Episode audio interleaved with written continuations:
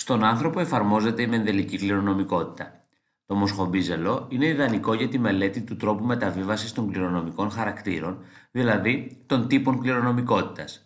Στον άνθρωπο όμως, η μελέτη αυτή εμφανίζει πολλές δυσκολίες.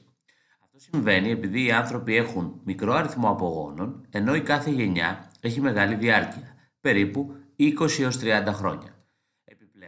Στον άνθρωπο δεν είναι δυνατόν να γίνουν διασταυρώσεις ανάλογες με εκείνες που έκανε ο Μέντελ χρησιμοποιώντας το μοσχομπίζελο.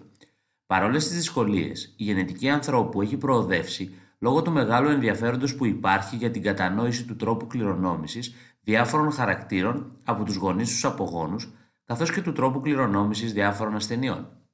Η μελέτη του τρόπου κληρονόμησης των διάφορων χαρακτήρων γίνεται στα άτομα μεγάλων οικογενειών. Όσο περισσότερα άτομα μπορούν να μελετηθούν σε μια οικογένεια, τόσο ευκολότερο είναι να καθοριστεί ο τύπος κληρονομικότητας.